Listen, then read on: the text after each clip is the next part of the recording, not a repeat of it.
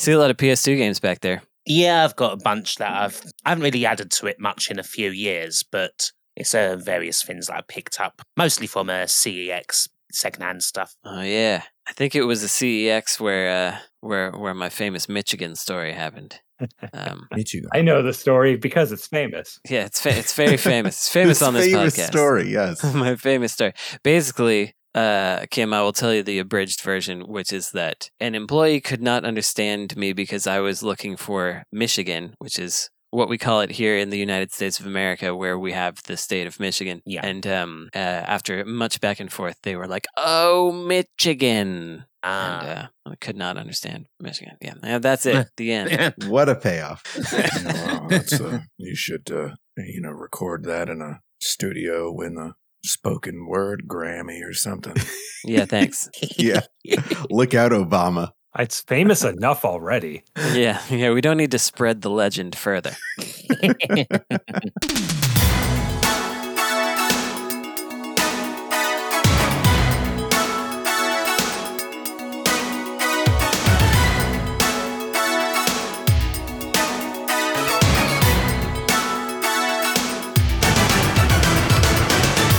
Blast off! This is episode 321 of the Insert Credit Show. Oh, nice. The podcast of a video game opinions website that has somehow been around for 23 years. Our show's main innovation is that we added a buzzer. I'm Alex Jaffe, and the first time I recall being desperately stuck in a video game is that barrel sequence in Sonic the Hedgehog 3. Heck. Oh man. oh yeah, the the the the circus Yeah. zone, the carnival Da- zone. da- na- na- na- na- Yeah. na- That's a real one. That's a Uh, real one. Bad level. I got stuck in that five years ago. like, Oh wow. You know, I, I actually I'm I'm not bragging when I say this. Like I figured it out as a kid, like very quickly. Well, there's La-di-da. yeah, good for you. But I don't know why. I don't like like because you. How old at- were you? Uh let's see, 93 would have been like 11. Yeah, Mm. that's that. That ought to do. Oh, okay. I was sense, I was fourteen. I was fourteen, which is uh, too old. Knows too much stuff. It's just past the just just past the line. You you were still open linguistically to learning new languages uh, that makes sense. and uh, trying stuff that uh, you know somebody who had uh, felt considered themselves more a veteran uh, at life. It's weird. Something happens around 12, 13, right? So it's it's. I think neat. I think you're absolutely right. Yeah, because Yeah. I, I again because I, I I'm not like oh I was I'm good at figuring stuff out and that's why I did it. It's like no I shouldn't have figured that out. But I think you're right. I think it's just I was right on the precipice of of becoming a, a mature enough person to not be able to figure that out intuitively. 11 years old is a blend of being old enough but not being too old. Whereas Yeah. if you're like Mhm. six or seven, I can see you getting Yeah. stuck. Yeah. So Sonic Three is a game for 11 year old. That, Yeah. that sounds right, actually. That's the perfect match, I think. That's the whole series, I think. Uh, Frank Cifaldi, when was the first time you got stuck in a video Uh, game? first time I got um well it's not just stuck. You you had like an adj- adjective. in Yeah, it, right? desperately stuck. Desperately like it was plaguing you. Um, Mhm. I guess speaking to my own stereotypes, because I really, uh, The Secret of Monkey Island is a game that comes up a lot with me. Um, what, it was that game specifically. It was a puzzle that's sort of in like it begins the second half of the first act. I, I was stuck not understanding the the uh, if if for those who've played the game the, the grog puzzle the uh, uh, transferring grog from one mo- Mm. one mug to another on your way from one end of the Oh. map to another and I also didn't know because we didn't have a manual and it was like my aunt's computer and I got to play it once every two weeks or something that you could save the game. Oh, So dang. my experience was just playing it from the start over and over and then getting Oh, stuck no. at that part. That ought to do it, as Yeah. they say. Definitely. Jesus. So I'm Tim Rogers, and the first time I can recall getting desperately stuck in a video game is um, I, I've got to do a bit of. Uh, I mean, this is the closest I get to talking about religion here uh, on this on this show with any me- with any degree of uh, meaningfulness. I played the original Legend of Zelda with nothing, and it was it was you know just the whole game with nothing. Rented it with no instruction manual, no nothing, and uh, just figured it out. And uh, it didn't really feel super good the whole time. I can't imagine. I had played Metroid before because I was more interested in Metroid. And Metroid, I felt desperately stuck by virtue of it just being you know, again, the rental shop never giving the manuals with the games by virtue of the game just being uh, kind of confusing and and uh, hard uh, for you know an eight year old. It was a pretty hard video game. But Zelda, I I was desperately stuck, but getting through it, and I think that qualifies. And I don't think anything else has felt as weird or difficult uh, in terms of playing a video game since. These days, I just walk away if uh, I get anything resembling. Yeah, I look at guides now. Uh, we can talk about that later, though. Why not look at a guide? Give me about 12 minutes looking at something. I go, no, you know? 12 minutes is a good one. Yeah. Yeah, it's something about 12. It's about 12 minutes. Yeah. You know, if it's more than half the length of a sitcom episode, more than half the length of an episode of Seinfeld, I Yeah. go, all right, that's that's how long you have to entertain me with your brain teasers action game. You know? Patience just runs out very quickly. Yeah, Yeah. uh, Once you find yourself running up against the wall, start the clock. Yeah. Yeah, I'm I'm I'm with you on that. I uh, where where I uh, I'm Brandon Sheffield, and where Oh, I've landed with the uh, look it up in a guide is does this feel like it's going to be fun for me to figure out, or is this just going to be a waste of my time? And so, uh, but sometimes it it's fun. Like I played through the that game Cocoon that came out 2023, Mhm. and uh, some of the puzzles I was like, this is I, I'm going to enjoy figuring this out, and other ones I was like, you know what, I don't know where to start with this. Uh, I'm going to look it up, and then the hint that I get from that is going to carry me forward. I'm going to know some other ones after this. Mm-hmm. Anyway, my frustrating time experience that I remember, um, I've mentioned it on the show before, is Parasite Eve. When I got stuck on the dang boat, not realizing that there were two phases of a boss because I had never played a Square Enix game before, or a Square game before, as it was at the time. And I had used all my curatives and everything on the first phase of the boss, and then I was stuck. Couldn't beat the second phase because I wasn't good enough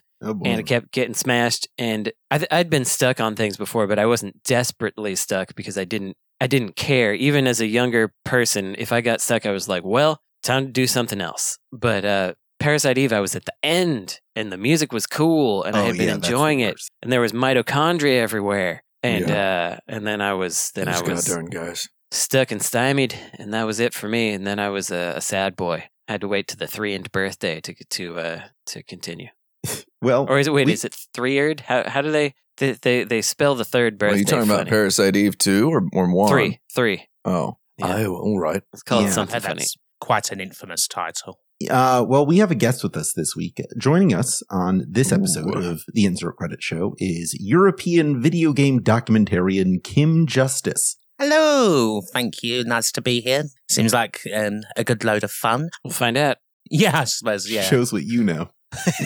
So the first time that I got stuck on a game, I mean, I grew up with um, European computer platforms like the ZX Spectrum, so I could probably pick about 500 or so games here because they're all ridiculously obtuse. Right. But Oh, um, yeah. one in particular always stands out for me. There's um, a game based on a British children's TV show, or teenagers TV show actually, uh, Grange Hill, which is like you play a school kid, you have to collect your radio after school because it got nicked. And there's one particular bit where you have to get a paper plane from up in like a wall somewhere. I mean, why you can just make one is beyond me. But um, and it seems kind of simple. I think you had to um, what you had to do. Oh, yeah, you had a box of matches and you had to throw the paper plane. No, you had to throw the matches at the paper plane, which sounds simple enough. But to do this with um, a ridiculously, even ridiculously simple text parser, because it was one of those kind of hybrid platformer stroke text adventure games, you had to get the wording so exact. And it took, I was actually playing it with my dad, and it took both of us literally days to figure out just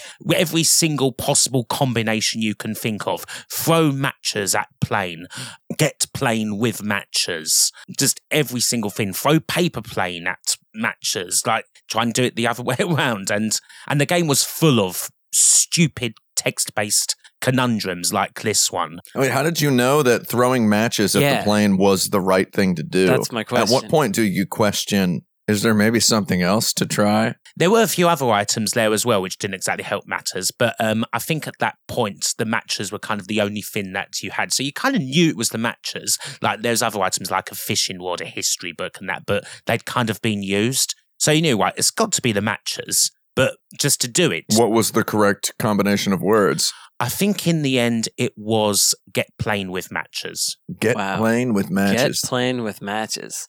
Wow. Do you all know about the Incredible Hulk text adventure and how it starts? No. No. No. Okay.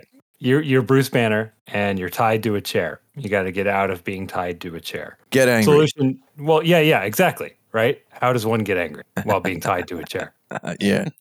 Yeah. Think about the government. Period. Uh, answer. Is that it? no. I'm Pay my taxes. Hum annoying song. Uh, chafe yourself against the ropes. Consider the Republicans. No.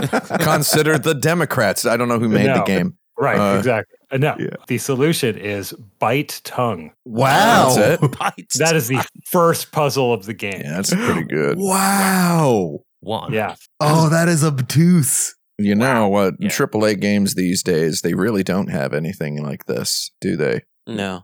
Oh no, they just hold your hand for anything like that. Well, the way this show works is that I keep careful tabs of who's doing the best in the episode, and whoever I decide won it overall gets the uh, honor of giving us the first official question of the episode.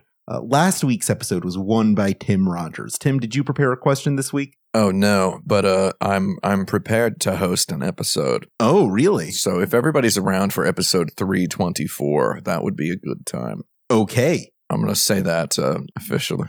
324 will be the long awaited Tim hosted episode. In the meantime, I do have this substitute question prepared. Yeah, throw it in there. Throw it out there. Tim, you've spoken in the past about how sumo is the perfect sport. Oh yeah, I love that stuff. Sumo rules. Sumo is awesome. Yeah. Has sumo's qualities ever been captured by a video game? No. I feel like no, Yeah. not well Hmm. enough. There have been a couple sumo video games. Um There's a few. there was uh around when 3D video games were were new and burgeoning uh and burgering as some might pronounce it. Super Mario 64 and such. Every once in a while you'd see flashes of a different type of conflict that could be possible in video games now that we have three dimensions into analog sticks and we feel uh, you know our characters have sticky feet. We feel more more connected to just the way the the way the game feels and presents itself. And in super mario 64 there are enemies that you have to you can only kill them by pushing them off a platform right? Right. bullies they're called. One could say Falcom invented this mechanic uh, uh, in the, the the original Ys games uh, that's a joke. Uh, Mario r- runs against the enemy to push him, and uh, if Mario's going a little faster than the enemy, he pushes the enemy. If the enemy's going a little faster than Mario, he pushes Mario. Trying to get to a point where you're closer to a wall than he is, and you're far enough away from him to run at him so that you have uh, more runway.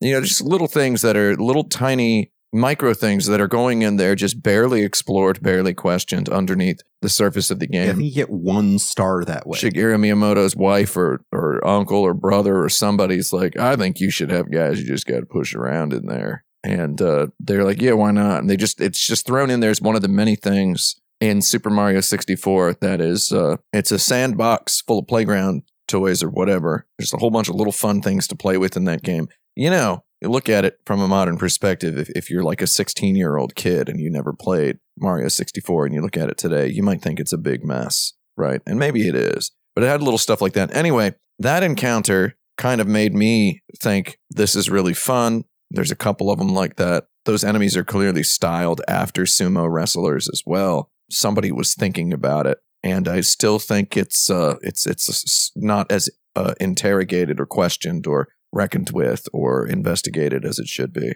Yeah, you got your ring outs in Virtua Fighter and the Mhm. like, but I, I, I- for whatever reason, I'm coming up with uh, Buriki 1 on the Hyper Neo Geo 64 arcade system as an example of a game where a sequel could have been a sumo game because there's so much contextual movement and kind of guessing what the other player is going to do because you you your movement is buttons move you forward and back and Mhm. then the joystick has all these contextual moves that are related to your body position and i feel like though that kind of system could have been expanded into a sumo system eventually it's a little um far off there like the, the kind of sumo games that have actually been made uh, there's some on the super nintendo there's some on the famicom and some of them are okay and i think there was even like a an rpg some rpg-ish sumo Oh, scenes yeah. where you're choosing Yeah, your there's but that winds up being more guesswork, which isn't really You want to you want to look at your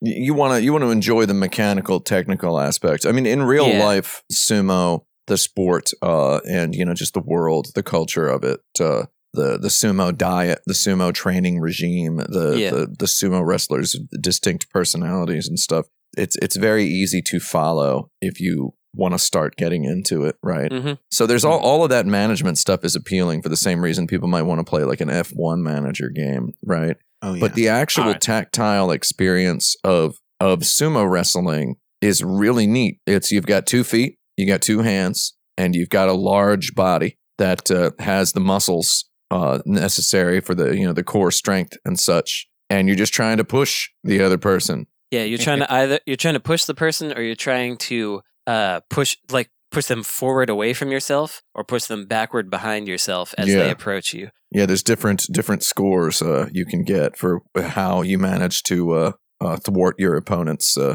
momentum. there are a lot of certain defined moves that people know and do and then there are also little twisty variants that blow people's Mhm. minds and it does wind up blowing people because you you look at it and there's these two massive beings It's body chess, man. that are yeah these two massive Yeah. beings that are kind of locked to each other and they have to figure out how to make one of them go and it's it's it's neat and and it happens so fast or so slow both Yeah. of those things are pretty exciting It happens real fast, and you can watch replays in super slow motion. I think they shoot them all in like 120 FPS cameras Yeah. now, kind of like like uh, like F1. Uh, and oh, hold on a second. All right. Uh, let me let me just let me finish the one thing I was going to say. It's about placement. It's about where do you put your foot? Where do you where do you put your left foot? Where do you put your right foot? Where do you put your left hand? Where do you put your right hand? Where do you distribute your power? Where do you push? Where do you push? Where do you pull? Where do you hold?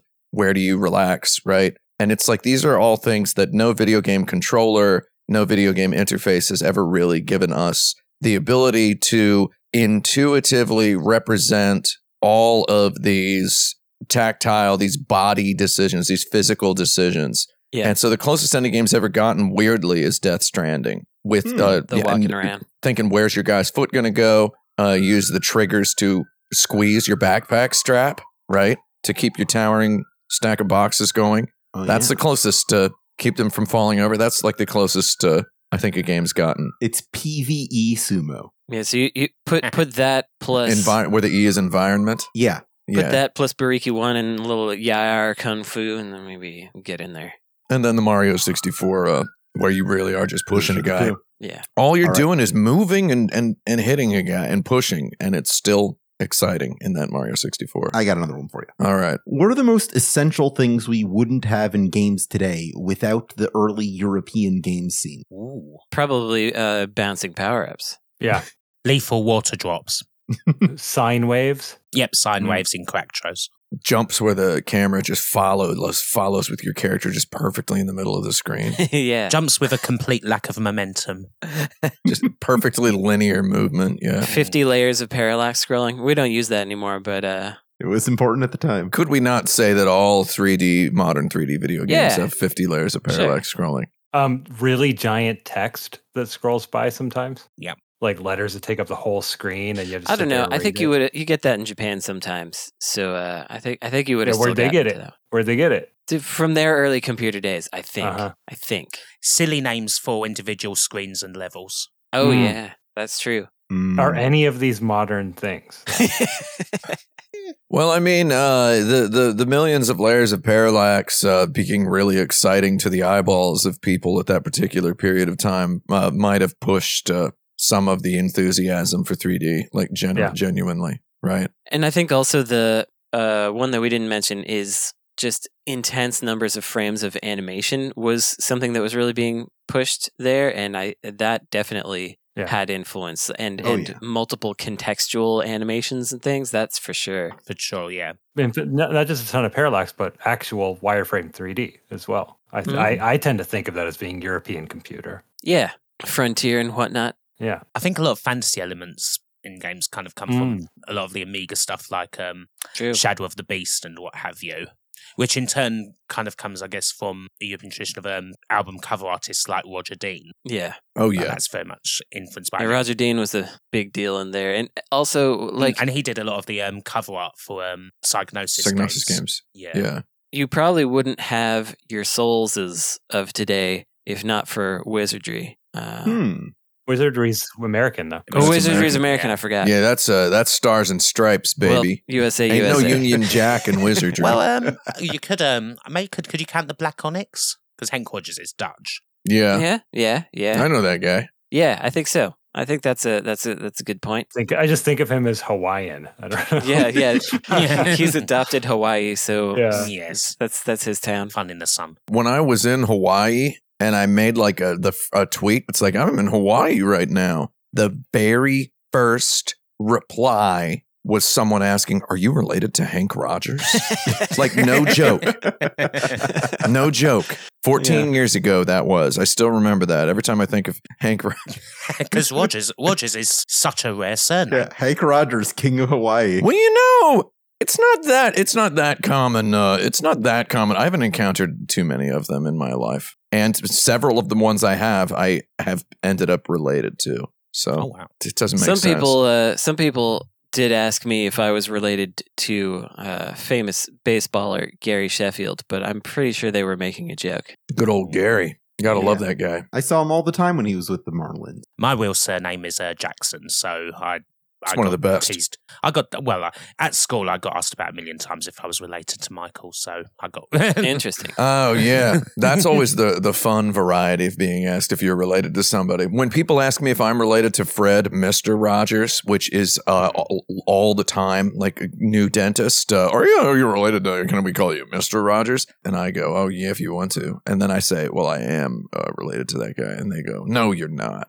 Nobody likes when the answer is yes, uh, even if it is. So So, wait a minute. so you should have just told them yes. Yeah. When Outkast's um, Ms. Jackson came out, a great, great song. Oh, but I mean. I was I was 16 at the time and still at school, and so it, it took me a fair bit of time to warm to it Yeah. after Mhm. it being sang badly to me about a million times. Oh, Would you yeah, say it yeah. took you forever, forever, ever, forever, ever, forever, ever? ever, forever, ever. Anybody who's ever known a person named Roxanne Oh, knows. God, Uh, yeah. you just you can't mention that song. Everybody wants to mention that song all day, every day, like whether they have a friend named Roxanne or or not, Mhm. right? So it's it's it's a shame. It's Eddie Murphy's fault. Ultimately, I think. I think it's more his fault than the police's Ah, fault. yeah, dude. I'm not going to pretend I didn't embarrass myself when I met a person named Florence and made the obvious joke. And she's like, Yeah, I know. Shoot, It it was devastating. Yeah. What are the chances that you're the first person to come up with somebody's obvious name? joke? exactly. I'm Mhm, still just like mhm. constantly clenching some muscle in my body at all times, remembering that. the years, the years of just embarrassment. yeah. I'm going to tell you something. Uh, there's something a little bit personal. No, this isn't personal. That's just uh, I'm just I'm just making a joke. Relatable. Um, yesterday, I I stepped into a Duane Reade. That's what we sometimes call a Walgreens in New York. Not Not, all all the the time. Sometimes it's called a Duane Reade. It's true. And if you get it wrong, uh, you're you, they're, they're they're kicking you in the butt right back out on the street. oh wow. Um, that's, if you say, "Oh, is this a Walgreens?" Nope. Uh, You out of here now. uh, I, I bought a Coke Zero and I said, uh, "Thank you." And I take I take it out and I'm walking out with it and I crack it open. Not a sound. Dead silence. I take a sip. Flat as heck. Right. I I'm like I I'm the the Walgreens is uh, Duane Reade is a is a I dodged Because there. called it the wrong thing. Close gave you a dead. The Duane Reade is five feet behind me. I have cracked into maybe like a hundred flat Coke Zeros in New York City in the last three years, wow. and I've never gone back into the store and said, you know, can I can I just exchange this? Like it's flat. But t- yesterday, I I felt like I should. I went back in there. I went up to the cashier, um, and I said, hey, I just bought this Coke and it's really flat. Can I just get another one? And then she's like, I got to avoid the transaction and I don't have the, the key. Uh, uh, just go get a Coke. And then uh, I came back with the Coke and I'm like, here it is. And I got my receipt and everything. And then she turns around and yells, uh, Yo, secret, can I get your manager key? And a girl comes over with a name tag that was just the word secret. Her name is Secret. That was like the coolest thing. You live in New York long enough and you become Oh. impressed by very granular things. Like That's cool once upon a time, I met a guy who just genuinely thought Valentine's Day was on a Tuesday every year. And I, I, I learned this because we were talking about my dog and he had a dog that, that died on, on Valentine's Day. February 12th because it was a Tuesday that year. And I was like, what? um, and then yesterday, so that's my second good New York moment uh, Yeah. was meeting a person named Secret. Thank you. All right. In another two years, you might get another one. Uh, What was and I didn't make any kind of joke at all, at all. I just went, that's cool. So that was the right thing to do. Here's my next question. didn't, oh, wow. Yeah, I guess we really answered that one. Yeah, Yeah. I don't. I don't even remember what it was. Oh, it was about the European game scene. The What- question Oh, was yeah. Has anyone ever actually played Shadow of the Beast? That was the question. I gave it a shot on the on, but on the TurboGrafx. Oh, I have many times. Oh, okay, that's good. I, I I played quite a bit of it, but I don't. I, I think everyone here has as as pressed right and watched the parallax, and that Yeah. is, Yeah. as far as I can tell, that is That's- Shadow that's of the Beast. that's the game. And that's, of course, the one thing to do in Shadow of the Beast. You need to go left. I like the bloody spikes that Mm. that poke into the top and bottom of the screen. I don't know what it's all about, but they look they look cool. They do look very cool. That is one. I like the um the bit where the with the eyeballs that just start popping out of nowhere. Yeah, It's got stuff to look at. That's the review of Mm. Shadow. of the Playing it is looking at it. good run cycle. So, apart from brand recognition, what are the advantages and disadvantages of working on a licensed game? Wow, it's a designer's playground, basically. Yeah, the, a lot of the big disadvantages are being beholden to the license in weird ways and in ambiguous ways. Like, for example, say you're working on a movie game, but you are not given access to the script because the movie is not finished. You Mhm. are not given access to character designs because those are secret. And so you're working on this thing to try to release it as the movie comes Mhm, out. And so mhm. you wind up releasing something with off model characters, weird Mhm. stuff. Um, and and uh, everyone, including the studio that didn't give you the information, blames you for this problem. right. And they gradually start to distrust and hate the video game medium like more and more as the Yeah. years Yes. pile on. Like, I, I, I directed a simul release movie game, and one third of that game is is based on stuff that was in the script but not in the final movie. yeah, I think there's the purposeful misleading as well. I think wasn't it um Return of the Jedi, the original Return of the Jedi by Atari, where they were working on what they felt was a com- it was a completely different ending because they'd lit, they'd had the actual real ending hidden from them, and Hmm. it kind of just took their instinct to realize that you know maybe the thing that we've got here isn't actually going to be how the movie ends. It was something nonsensical, and they decided to go with the Death Star and all of that. And I think it was oh, wasn't it Tron as well. There's that one um the spider enemy in uh, the Tron video game, Which one? uh, the arcade one. Uh, In one of the stages, I forget what they're called, but they're the spiders. And Yeah. when they were working on the game, they thought, "Oh, these spiders, they're quite a big. They're clearly going to be quite a big part of the film." And then in um, consultation later on with the makers of the movie, they were like, "Oh, those guys are being cut out. We've cut them out, and uh, what we've built a whole level on these guys. You, you need to, we, we need to have them back in." And I think they did actually end up putting them. I, th- they have a proper name, but they just look like spiders. But um, they ended up putting them back in the movie. I think for like a five second shot that's fun. to- Because of to the game? because of the game, yeah, to justify their inclusion. Yeah. for for a movie like Tron to have disrespected the video game medium at that point, uh, Yeah. would have been uh, disastrous for all of. None of us would be here today We would all be dead. if they if they'd disrespected the game. That would have been it. They would have been enemies for life, the two media. I don't know if this is the actual turning point, but for whatever reason, I've put in my head that the turning point for licensed video games for for movies and bigger properties is Alien Resurrection on the PlayStation One because that game wound up coming out. Game's It, it started with those problems I talked about, and then it wound up coming out way after the movie. Years after. But it was like one of the, if not the first, twin stick Mhm. console shooting games and it has this great look and it's got its own vibe and it just took the property and did something different with it and that received if not financial uh, critical acclaim and I, I, I feel like that people realized they could do it differently i don't know that that was the actual turning point but that was f- for me where i noticed it Did it get critical acclaim? I thought people didn't like it. oh really Yeah, let me look. No, I think you. I think you. It was published by Acclaim.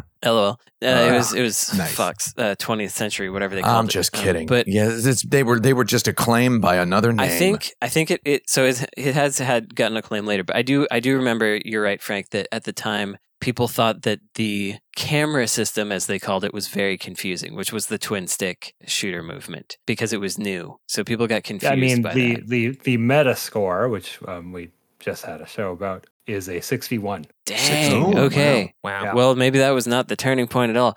It should But have. also you're you're kind of forgetting like the GoldenEye. entire like 8 and 16 bit era even of movie licensed games that had nothing to Yeah, do with well, the movie. there- Oh, yeah, yes. yeah. There's The there's, giant there's head a lot, platformer era. There's a lot of those. Those didn't come out after. Is the thing. Sure. We would all have to do a Seanbaby impression if we wanted to start talking about those. Is the problem?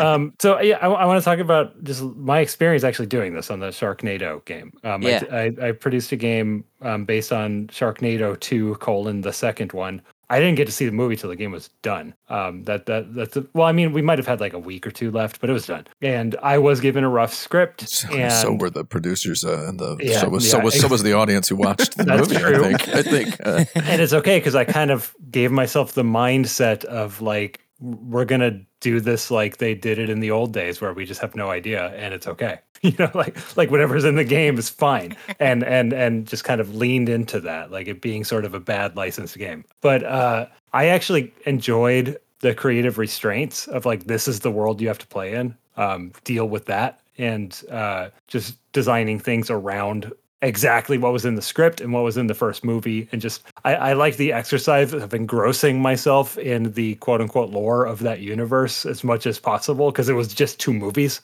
you know it was a movie and a script Yeah. and uh I don't know. I like that. I like that I had a meeting with some of the people who worked on the movie and showed them the high level game design doc, and they gave me some ideas that were actually really good, um, that, that fit the brand a little better. And uh, I don't know. I actually enjoyed it. I think I like licensed games, and, and I kind of wish I had worked on more. Yeah. Well, that's yeah. kind. Oh, I love them. I wanted to throw in another quick, um, quite subversive licensed game, if Go I ahead. may. Um, there's one um, on the ZX Spectrum way back in the day. Um, the game based on um, Cobra, the Sylvester Stallone. movie. oh yeah, love that film. Oh yeah, classic. You're the disease and I'm the cure and all of that. And the game was designed by a guy named Joffa Smith. And this was a time he was working for Ocean Software, who made fat hundreds of licensed games, famous for them. Certainly. Um, he hated the movie or didn't much care for it, and so what he decided to do was make this weird hybrid game where um, it's like a mix between Cobra and Rocky. Like it's got the Rocky music all over it. Your lives are boxing gloves. Its only real relation to the actual Cobra film is that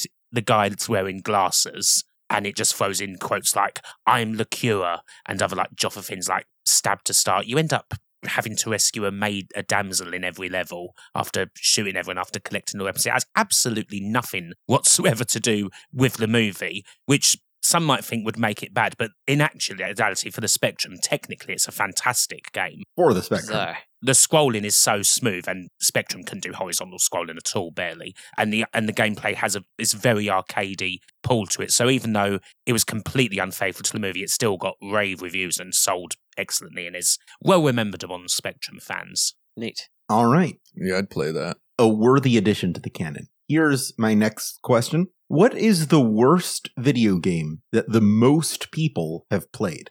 That's a great question. That's a good one. Thank you. Yeah. I, we all got silent for thinking. Yeah.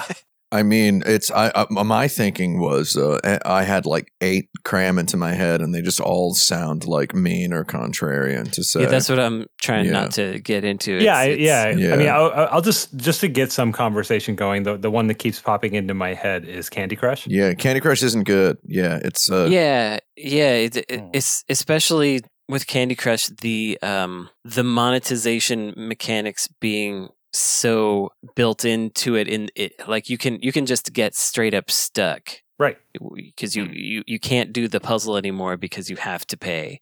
Um like when it when the game is functioning for you it's actually totally fine right. The, the mechanics are fine, you know, but but the the specter of of microtransactions, you you can just like it never you, you can never trust the game. yeah Because like you don't know if it this is actually fair right now or if they are trying to get money out of you and they figured out how. farmville's up Well, there the first sign you can't trust Candy Crush is that it's called Candy Crush Saga, and there is no story whatsoever to be found. yeah, That's true. yeah. That's true. And they tried to sue uh, people who used the word saga in the names of their games, something Right. like that. Ridiculous. Uh, that that particular Assholes. story, which is, uh, uh, I think Candy Crush. We colloquially uh, excise the sag, the the saga whenever we mention the name of the game. Uh, we just people just call it Candy Crush. I've I've uh, watched enough people play Candy Crush on the New York City subway Yeah. as recently as you don't want to know how recent. And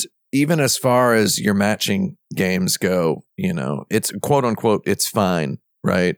But the reason so many people played it was because it it it was such a free to play experience. It was such a I mean, it was it was so free and it was so easy to get into. And Remember Bubble Witch Saga? I do. Yeah, which was Yep. uh their their uh, they, this same company just threw out just you know threw two games out on the street, you know, uh, on the on the street corner and saw which one got picked up the fastest by a passerby, and uh, I guess Candy Crush was the one because I guess it has less narrative than Bubble Witch Saga does. It sucks. But then you start to sound very quickly. You go from zero to sounding like a, a, an insane person when you try to recommend an acquaintance or relative or a stranger. If you try to recommend someone a better game than Candy Crush Saga, you just uh, you feel completely like your brain is on fire, right? You're like, oh, well, how do I get this person to?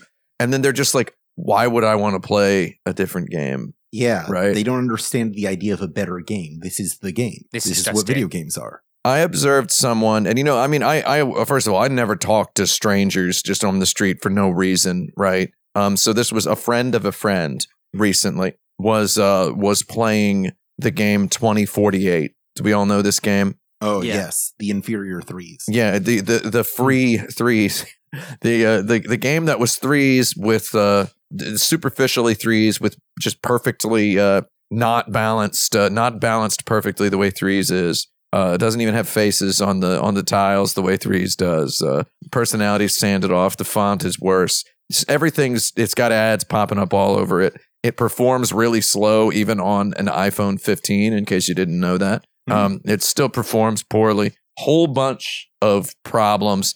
But you know, I tried to tell this person about threes. Well, what's better about it? And I'm like, oh. And then it just becomes grim just very quickly when you realize they're absolutely not interested in even thinking about playing a different game. Yeah. Like I play this 2048 all the time. This is my game because you know the New York subway famously has no uh, no service Right. in in the subway, Yeah. so you just have to open up a game. So we have a lot of people just kind of stuck on these ancient games. This is just my game. I love this. I I, I love playing this on my commute, and it's just like there's you know there's a better version of that. Oh, better how? You can't really say it's just better. You, It's like, it's just suddenly everything's, the whole better. language goes out of the whole Yeah. language of Yeah. describing the video game goes out of the window. You know how this is built on multiples of twos. Imagine a game built on multiples of three. It's Yeah. yeah. better. It's like it. It's like just the, the the absolute like the person has already stopped listening before you have started talking. You know, Yeah. you can just you can just tell they don't want to. Why would they think about a better game than this? This is just their game. I don't want a better one. I play it forty five minutes a day for five years, but you know, there's nothing. Uh, I don't need it to be better. And it's like, what? I, I don't know how to help you, buddy. My dad plays Spider Solitaire on his phone. Oh, He he got to play it on his phone. Uh, he used to play it on the on the PC, but uh, he likes it. But the one that he likes is actually it's a shell for a web browser, sh- uh, playing the browser You're version mining on crypto. his phone. And I've Oh, tried to get no. him like a a native version that looks better. Sounds. He's like, yeah, I just don't like these en- enough. But he has to put on his glasses. He has to like zoom it in to Oh, look at it every time. It, it's, he just can't. He plays this one because it's the one he's used to, but it, it's Ah, it's like Lord. demonstrably bad. it's uh, it's I- bizarre. I guess video games are like any interest in that if you're not particularly invested in it, then just the basic one will be just fine. The non enthusiast will saunter up to the counter, slap his hands down, and order a regular, please. That's why we got Yes. those Marvel movies. Yeah, exactly. I mean, it's it's it's all over every uh, every enter- any any unnecessary entertainment leisure activity. And there's the regular experience, right? The quarter pounder, Oh yeah. the missionary position. Indeed. Was a was a regular pizza pepperoni where you grew up? No, it was a cheese pizza. It would have been a cheese pizza. It was cheese pizza over here too. Uh, I went somewhere. I can't. It was. Uh, I think it was in the south. I think I think there's uh, pockets, you know, where you talk about different uh, whether you call it soda or pop or whatever. There's yeah, a yeah. I all I know is in New York, if you walk into any pizzeria, and I've done this every time I've ever ordered a slice at a pizzeria, you walk in and say, "I'll have a slice," and they give you a slice of cheese pizza. Yeah. So- Something that is real though is in the South in the U.S. Um, if you order iced tea, it is by default sweetened. Ah, yeah. Oh, don't it- like it's that. sweet tea, right? Something to think about as we go into the break. We'll be right back. I'm gonna take a quick break. Amanda, when she orders it in restaurants, she's so used to having to say unsweetened tea. Oh yeah. that That's still how she orders it, and it confuses Shoot. anyone That's that's, not in the South. They're like, "So you want sweet tea?" That's so weird. Yeah. yeah. Sweet tea? You want me to sweeten the tea and then take the sugar away from it? What do you want me to do? Welcome back to Insert Credit. It's time for us to go to Carlsbad Caverns. Uh, this is the point of the show where we take one of the questions that have been submitted to us at patreon.com slash insert credit, where for just a few dollars a month, you get access to the forum that lets you participate in this segment. You also get monthly bonus episodes and other interesting things. Oh yeah. But if you ask a question, we reserve the right to call you Carl. That's right. Right? That's why it's Carl's Bad Cavern. yeah, it was you. You you you might be Carl. You might be Charles. You might be Jerry. I think Carl and Charles are cooler this year. Sorry, Yeah, everybody. That's the 2024. model. 2024 is about Carl and Charles. So, are you a Carl or are you a Charles? Uh, Find out tonight. this question was submitted by Carl. Uh, who, Wait, was it? um, I actually lost their name. Uh, so Whoa. Boom. Oh, Wow. Flip a coin, Carl or Charles. yeah, Wait, is that is there a, a Carl or Charles.com website where you have to guess a person's name? if it's Carl or Charles. yes, that actually does You- exist. You immediately go there and it's a picture of uh, of the King of England, and you click on Charles and it says wrong, and you're like, this website's broken. oh God! Uh, the question is about the video game Tairyou Jigoku. Oh, Tairyou Oh, Jigoku. yeah. Uh, this game is unique in that there are alternate dialects that the player can unlock in the game to change the dialogue. Uh, Mhm. So Carl asks, what would an English game like that entail? Oh, I mean, you just get your different accents. Uh, there's a Mm-hmm. lot of different uh, accents in the English language. Uh, like you could, I mean, obviously you'd want them to all be different uh, uh, regional American accents, and uh, Naturally. you would choose one of the 50 states, and then when they when you drink a uh, a soft drink from a vending machine, they would call it either a pop or a soda, depending on what state Coke. they're from. Yeah, or Mhm. a Coke. Oh, I guess they'd have to like really Pepsi. comically narrate it. Like, time to get a soda. Oh, really? Uh, well, I'm so thirsty. I'd better drink a Pepsi. And it's Yeah. just a yeah. almost kind of surprises me actually i'm kind of thinking if um, again something like going back to like the european days i mean here in the uk we seem to have about we have about 20 different accents or so Oh yeah. despite being such a small country i mean we ha- there's about 20 different names for a bread roll depending on where you're from like it could be a cob it could be a bap cob. or a bread cake and that almost kind of sort of surprises me that there's nothing i can kind of think of Ho- uh, horace as kind of one of like the few english games that i can think of that has really kind of makes the most of a lot of regional differences and Yeah, it does surprise me that you references don't do that- that more. Because, Yeah. like, when I'm watching the Great British Baking Show, they're always like, ah, your accent's a little funny to me. And, uh, uh, like, they're always commenting. Like, people seem to always be yeah. commenting on Now, it. The So- only English game I can think of that does this is Gex, where in the UK they gave Gex a completely different voice actor and different lines so that the pop culture references Ah. would translate. And it was an equally uh, disillusioned, weird, weirdo comedian, wasn't it? Yeah, I, I think so. Who Yeah. was the British Gex? I don't know. leslie phillips Is he the British Dana Leslie Gould? Phillips. i think it was leslie phillips Uh, Dana and Leslie are uh, are good names for like a, t- a com like a team. Yeah, comedy duo. They should get into Manzai comedy. Yeah, 50s broadcast radio comic duo. Dana and Leslie. Vintage. Dana and Leslie, yeah. I have to I have to say a brief aside here. I, w- I was listening to the the radio 1077 The Bone, which is Uh-huh. the the hard rock radio station in the one in that the Bay used to be hosted by Space Ghost. I- I- yeah. Uh, was it? No, the, the the voice actor who was Space Ghost. He, he was the one who was always like the bone. Like that was it. oh, was it? Okay. Yeah, well, absolutely. Yeah. Um, Anyway, I was I was listening to it and and they were like, "Now it's time for another stinger" because it was the morning. Uh, I had just driven my mom to the airport. I was like, "Oh, Mhm. stinger!" And it was a prank. They still apparently do pranks on the radio. Oh yeah, you got to. They were like, "Time for another Lamont and Tonelli stinger." How long does it take them to get someone to answer a telephone? I know. it must this- take a lot of work. Well, I was also thinking about how like uh, the the people that listen to this and the people that enjoy these kinds of pranks and the people that answer the telephone are just going to get older and older. Eventually, you're Oh, going to yeah. be like pranking 75 year olds. But the Lamont and Tonelli thing, this is what blew up my brain because I had been listening to these jerks do pranks when I was like 17 years old. So I was like, these guys probably are 75, 80 years old Yeah. at this point. Um, anyway, uh, back to the uh, the regional dialogue thing. Yeah, I, I feel like a an England based one would probably be pretty fun for over there and informative for us. Oh yeah. Maybe I could finally find out what a pudding is. When I'm playing a role playing game uh, and I'm offered like voice actor, you know, you have like when you build a character in a game and you're offered like multiple, like Yeah, in Diablo, you're offered Mhm. d- voice options. I think it would be cool to just have a like a list of accents that you can give them. Hmm Uh, I'm not going to pretend to be an expert at all things English accent related, but I have uh, read uh, all, all my George Bernard Shaw, and uh, you know I, I can quote Dr. Henry Higgins. you incarnate insult to the English language. it's the language of it's the language of Shakespeare and the Bible, right? Yeah. Kim, what are the top three English accents? oh, I don't want to do it in front of an English person. Is the Yeah, no. problem? Uh, I asked Kim, not Tim. Oh, oh, sh- shoot! Well, uh, saved by the bell then. Yeah. Okay, top three.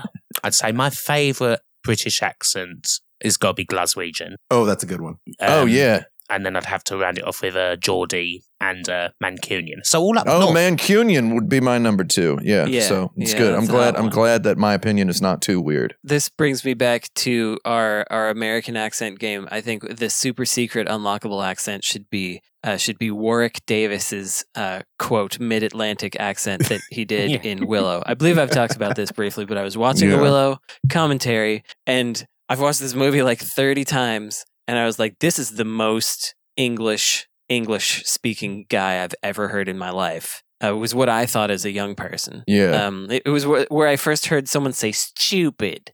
uh, Stupid. instead of stupid. yeah. And and and then listening to this commentary and hearing Warwick Davis say, uh, "Yeah, so uh, you may be noticing that I'm speaking in an American accent in this movie." And I was like, well, "I did not notice that. No." And he was like, "Yeah, the director, uh, Ron Howard, uh, he it's it's not it's not like California American. It's a Mid Atlantic accent accent that I'm going for." And I was like, There's a "No lot more nuance to it. It's like a Cockney. Can I just say I'm very glad, Brandon, that you said mid-Atlantic and not transatlantic, which is what uh, Do people say transatlantic? they keep saying that now. That's weird. Apparently, teenagers on TikTok have gotten really into the the transatlantic accent of Cary Grant and Audrey Hepburn and whatnot, Wow. and they keep calling it that. How did they? And uh, how did they come up with that? th- well, first of all, it is Who it told you is a, an alternate name for it. It Oh, is. It has actually been used in the past. Yeah. It's just Mid Atlantic is so much more romantic and interesting, and also more widely used because it Yeah, it's imagines. also the original. it Yeah. im- yeah, yeah. It, it imagines Transatlantic sounds like an airline. exactly. I remember transatlantic being used a lot to describe um, certain singers. Yes, Like Elton John kind of has. they- he'd who have say that. appeal on the other side. They've they've bridged the Atlantic, Yeah. right? Yeah, I see. Yeah. Yeah. So whereas Mid Atlantic imagines a, a fantasy island exactly halfway between New York and London, where people uh, have uh, their accents have intermingled, uh, and everybody talks like Cary Grant, right? I mean, Cary Grant is uh, English as heck. Oh, yeah. Yeah. Archie Leach. Yeah, Archie Leach. Did you? I, I watched. I watched that a uh, couple episodes of that show on BritBox uh, recently. Uh, there's a there's a show about him. Yeah. Just released. Yeah. Have you ever heard? Um, do you remember Daniel Craig's accent? Not in um, Knives Out or anything, but um, in the original Tomb Raider movie. Oh yeah. Oh, I've I've been meaning to watch that. It's but, an it's uh, an odd one. It's kind of like now I'm gonna um, bump it up on my list. I was here. kind of think of it as like this weird like Jimmy Stewart impression. Yeah. He's kind of. It's kind he's of funny. a every time he's ever done an American accent, he's had like so much fun with it. Uh, have you seen Logan Lucky?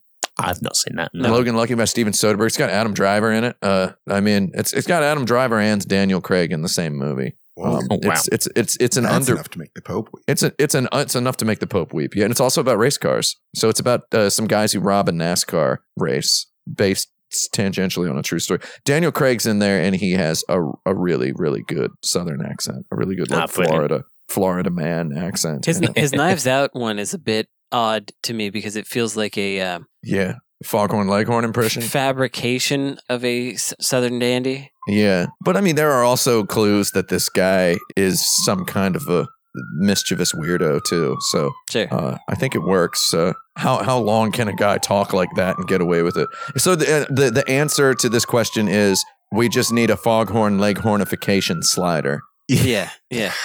That uh, all the way to the right is Daniel Craig and Knives Out. All the way to the left is uh, I mean, I don't know. I was Sean gonna. Connery. I can't. Yeah, Sean Connery. It's- Yeah, yeah. There you Yeah. go. Yeah. Don't give a shit.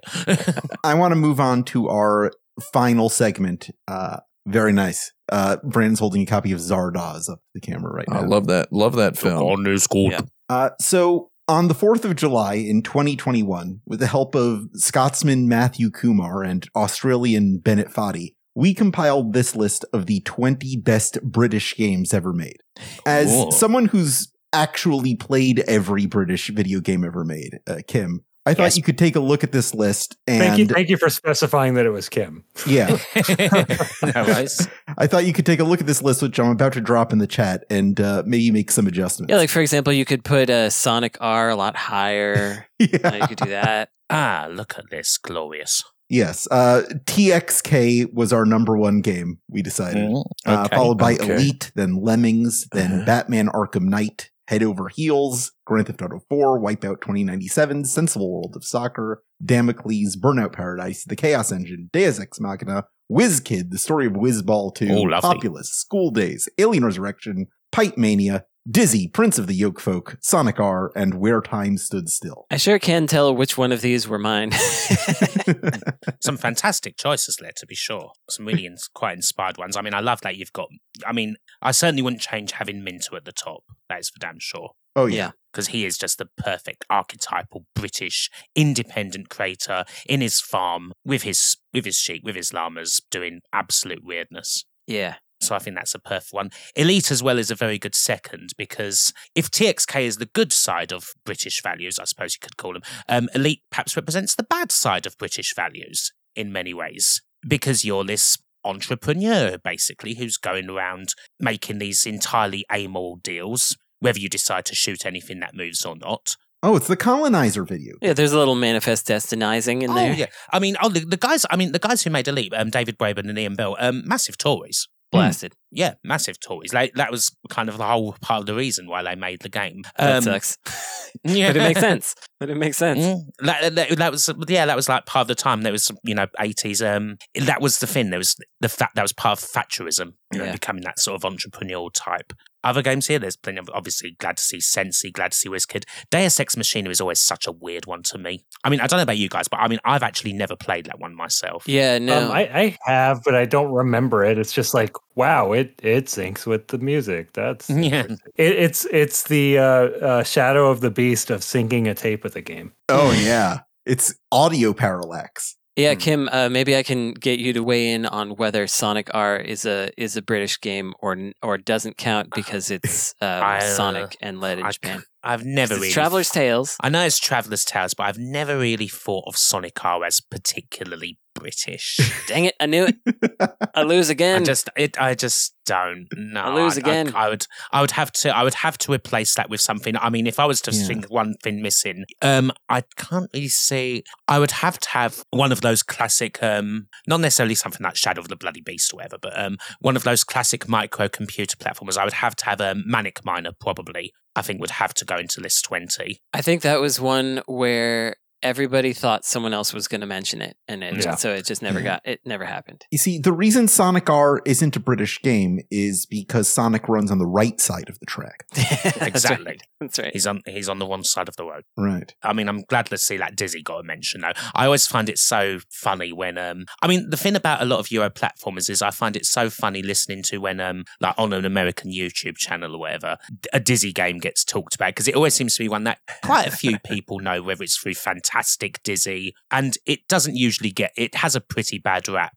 and a lot of the time it's I can't disagree with a lot of what they say. It's like this game is terrible. You get such a limited adventure spot. I mean, and you're literally an egg rolling around with very little control. Like you can happily just roll to into the water without even realizing, which of course instantly kills you. Hmm What I'm most curious is- about is I know you've made a series of videos about the Dizzy series. Is Prince of the Yolkfolk the best choice to represent the Dizzy Hmm. franchise? Prince of the Yolkfolk is an odd one because it's actually, I think it was only originally released as part of a compilation, believe it or not. I think um, it didn't actually get a standalone release at first, but it is a very good Dizzy game. If I was to pick a definitive Dizzy game, though, I would have to go for Fantastic Dizzy. Naturally. That's interesting to me. It tells you how good it is in the title. Yeah, it's, um, I do think, like, of the Dizzy games, it is the best one. Unlike Candy Crush Saga, it's not allowed to lie to you. Yeah.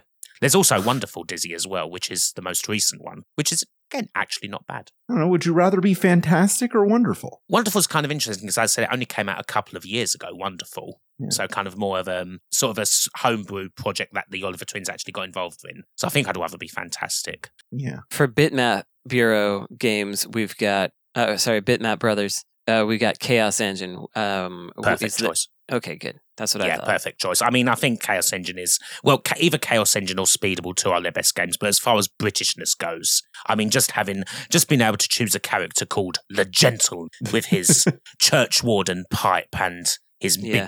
big hand pistol gun. Yeah, I think that definitely causes it. Um, Batman Arkham Knight. Interesting. Why that one over City or Asylum? Oh, Knight's the best one. Yeah. Okay, fair enough. I mean, I've, I admit I've never, I've never really played it much myself. Yeah, I- that's the thing. Like, like it's it. We've discussed this, but like, so few people talk about that one. But definitively, for those who have played all three, it is like by far the best one. It is the Batman simulator. It's the one that Yeah. lets you be Batman. Hmm Fair enough. I mean, I, I have no real opinion. I mean, I played I played Asylum Yep. City, but never Yeah. actually played Knight. So is this the the lightning round? Are we doing the lightning round right now? Yeah, this is the lightning round right now. Okay. Just checking. Yeah. I wasn't sure what this was. Yeah, I, I I decided to open up the second half of this show to adjusting this list, and it seems like we got the approval. We got a pretty okay list. Well, I mean, I want to talk about uh, Where Time Stood Still, which is my weird choice. It's not a game I like playing, but I find the idea really interesting and the developer really interesting. Is there one you would swap with that one? Would I swap out Where Time Stood Still? Yeah. No, I wouldn't. I think The Great Escape is more famous. Mhm. I think the only thing I would say, if you if you wanted to put a game by Denton Designs in there, I would personally go with Frankie. Frankie Goes to Hollywood. Frankie Goes to Hollywood. Yeah. So I'd perhaps possibly say that one. Um, again, just because, as far as I mean, oh, actually, let me just check. Was there a was there a licensed one in there? Can you score more than one in that game? Uh, because when when two tribes go to war, one one's all that you can score. This is a this is a Frankie goes to Hollywood reference. I know, BTW. completely Okay. un- Oh. Completely unfaithful game, actually, because yeah, you can score a hell of a lot more than one. Yeah.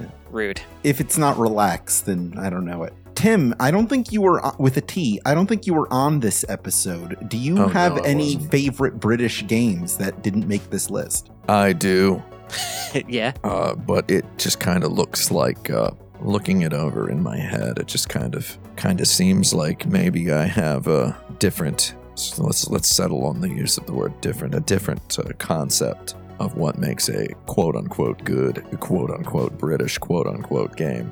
So maybe I'd better just keep them to myself.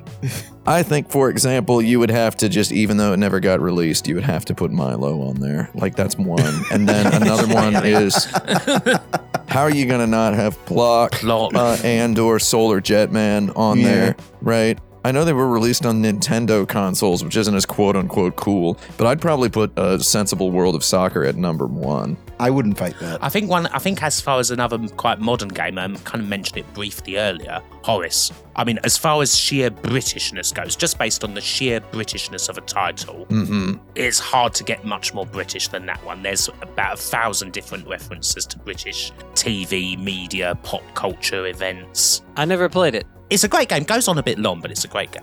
It's the best platformer of 2019 according to its own uh, Steam description.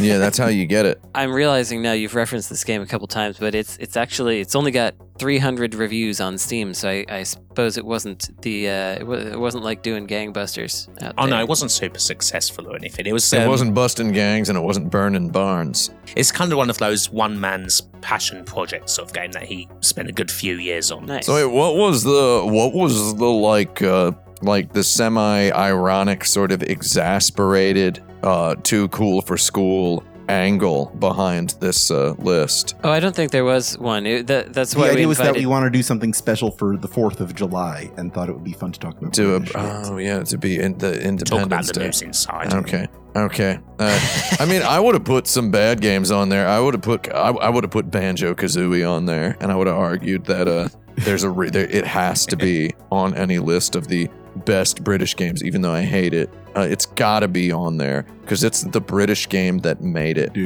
GoldenEye. I mean, I'm just this is just turning into rare games now. I realize, but like GoldenEye is also a British game, and is It's that not? actually that we discussed there it. is not a rare or ultimate game on here. Actually, that surprises me. Yeah, that's that's what I'm saying. Uh, the exclusion of rare games from this list is uh, is a little telling. You got to at least have a rare game on there. I think there's none better than Banjo Kazooie, which is just a, a bloated mess. Which you hate. Yeah, and it, it contains it's not it's not Donkey Kong 64, which would be quote unquote funnier to put on there. And it's not Diddy Kong Racing, which is actually pretty good. Banjo Kazooie kind of has what I consider the most perfect crystallized essence of British game design in there, if that makes any sense. Yeah. It's like the summit of British game design mountain. It's like it's it's got so much stuff in there that feels like it's not exactly Mario 64. It's Right. uh it's uh Mario 64, you know, filtered through through Britain. Intangibly. It's Mario 64 with So U it's the evolution of games like um, from the 16-bit generation. It's the evolution of games like Zool. Yeah. Yeah, exactly. Move over, Mario. Here comes Zool. Move over, Sonic. God Zool, dude. Here like comes what Banjo. That was I, I played Zool. I'm going to call it there. Thank you all for coming around for this episode. Does anyone have anything they'd like to plug or recommend to our audience? This is the time to do it. I have a couple. I also, but I also have a question for Kim, which is: if I'm going to buy this Horace game, how important it, is it that I be able to control my character very well? Like, is it precision based? It's quite a tough platformer. Okay, so I will Yes. purchase it not on the Switch. Uh, Mm. Is the answer? I mean, I would I would advise anyone listening to this to just kind of slowly stop buying stuff for the Nintendo Switch if you can avoid it. Yeah. Yeah, that's the smart Just, money. you know, right get there. off, get, get off, take the off ramp. Something's coming. Yeah, there. So, okay, I got a couple small uh, recommendations here. One is this might be obvious to everybody, but if if you like me watch a fair amount of four three content on YouTube, watching uh, videos of old games and such like, you can turn off YouTube's ambient mode, which on your phone it tries to average the colors that are going on in the 4 3 frame and, and put that on the side, which I, th- I guess is supposed to be nice, but for me it's incredibly distracting. I'd rather just have it be black. So you can turn that off in the settings. You can. Uh, I didn't know that until recently. You can do that. So that's that's one recommendation. Is uh, turn that off. Another is uh, the website capsulecity.com, which is uh, Eric Wensky, who made that Capsule Forest game some time ago, has a website that is very oldie times and it auto plays music and it's got little rotating gifs and stuff but it doesn't feel like it's in a um ex- it's not exactly in a throwback nostalgia irony kind of way. It feels very legitimate uh, not legitimate earnest to me. And uh it has a kind of like a web rings section of fun websites to check out. It's just a nice little website that you can browse around if you want to have a web 1.5 kind of experience that is is not irony tinged and doesn't have some thing to sell you so check out that website it's kind of fun that's what i got Check it out. Interesting. I have a recommendation. Please. Since it's the start of the year, if you have um, a backup drive or a USB full of old Word documents that you've writ- that you wrote, say, 15, 20, maybe even longer years ago, perhaps now's the time to go back and read them because who hmm. knows, you might find something that you realize that you hadn't thought about in as long a time. I've kind of been doing that lately. Oh, good. I'm glad that that's where that was going because I was worried that you were going to be like, You make sure you back it. those up because I lost all of mine. that's what I thought that was going to go toward. Kim, do you uh, have any recommendations on where people can find more of your Of where Stuff. people can find me. Cool. Yeah. more um, of you? Well, and, Yeah. and I want to say that, that that Kim does some really great lists, like the one that we Yeah. just fumbled through. So so uh, please please tell people where those are. Oh yeah, absolutely. So um, I'm on YouTube mainly. Um, if you search Kim Justice, you'll find me. Um, as I say, I do. I tend to do a lot of list content, um, a lot of like going through arcade games by a certain developer or just generic of fifties, and also a lot of kind of documentary type stuff as well. My most recent one was about um, a ZX Spectrum emulator from the 1990s that was actually created um, by two Bosnian soldiers during in the middle of the siege of Sarajevo. Ooh. That was a good one. Yeah, fair. Thank you. Um, I also have another YouTube channel which is devoted to professional wrestling, uh, mainly puroresu, Japanese wrestling, and I'm also on Twitch a lot, which is kind of completely different from the stuff that I do on YouTube. Much more sweary and obnoxious, but there you go. Two great flavors. Yeah, and multiple different flavors. I, I'm like Heinz baked beans, you know, 57 varieties. Oh yeah. it's too many. Yeah, just just focus focus up a little bit, Heinz. They'll Yeah. just taste of the same. For some reason, 57 is a less popular number amongst uh, fiction writers who need a large number that sounds real than both 47 and 37, by the Right. way. 57 comes up so much more infrequently. Too high. 47 is by far the most common. 37 is by far the second most common. 57 is number three. Just letting everybody know. And you can't use 42 anymore because everybody lo- uh, that's, That's too plagiarism. associative. Yeah. Right. Does anyone else want to speak their truth right now? Oh, Speak the truth. Never. What, what does that mean? Um, uh, if you're living in the city of New York, I would advise never ride the subway ever again because we've just had two subways derail in the last uh, seven days. We had one Uh, here after- last week. Yeah, um, it turns out the infrastructure is falling apart in America. Build a boat, meet me in the middle uh, of the Atlantic Ocean, the transatlantic. where we're gonna we're gonna build an island out of uh, plywood and whatnot. We're all gonna talk like Cary Grant, and it's gonna eventually, you know, twenty years or so, if we're lucky, it'll become a real life Bioshock game. They're going to be overrun with Pomeranians and Chihuahuas. Or Waterworld. Everybody, oh god, Waterworld rules. Kevin Costner. Mm. Who who here has seen the movie Waterworld and doesn't like it? No, I I saw it and I liked it. Yeah, I've seen it. I've seen it about 15 times. I like I it. neither saw it nor liked it. Eh, you check it out sometime, Frank. Another recommendation as Well, well. let's hear it. Just Is it. Waterworld? Um, go to YouTube. It's Waterworld based, yeah. Go to Waterworld and listen to the soundtrack for the SNES game. yeah. Don't Oh, play the yeah. SNES game, just listen to So the soundtrack. good. It is amazing. It's hot A popular OST. But do not, however, play that video game. no, it's bad. leave, leave that alone. Oh, I guess uh, I would I would recommend. People are always asking me what kind of movies I like, and I usually don't answer. I, I don't I don't usually go into too much detail. But uh, one of my favorite movies that I've ever seen in my life is the film Under the Skin. I think anybody who knows me or follows my work knows this. The director of Under the Skin, Jonathan Glazer, uh, wonderfully British uh, director who's done a lot of uh, uh, Radiohead music videos and whatnot. He his new movie the Zone of Interest is out. You might have seen people talking about it. It's one of the best experiences uh, uh, I've ever had with a piece of art is watching that movie. So if you want just to, if you want to go see something in a theater, find a theater that has really, really, really good sound. Don't be like the guys who are in the bathroom after the movie. You just go sit down, uh, shut up, don't think about it too much, and just let the movie happen and uh, just witness that movie. Just go ahead. That's what I would say. That's my recommendation for the week. It's probably not going to be in theaters for too long. I think it's rolling out wide like this week. So check it out.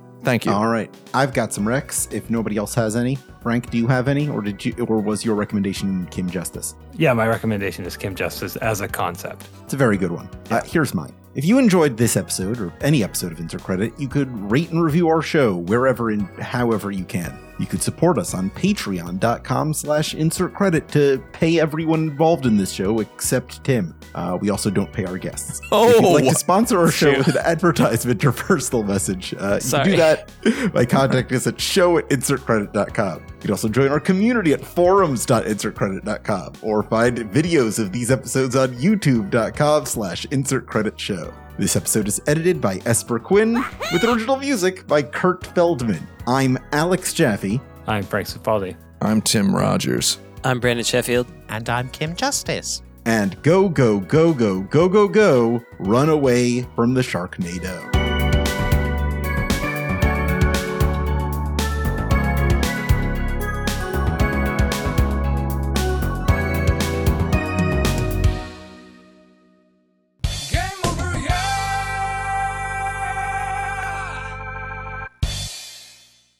Nice. Ah, yeah. I had to license that song separately.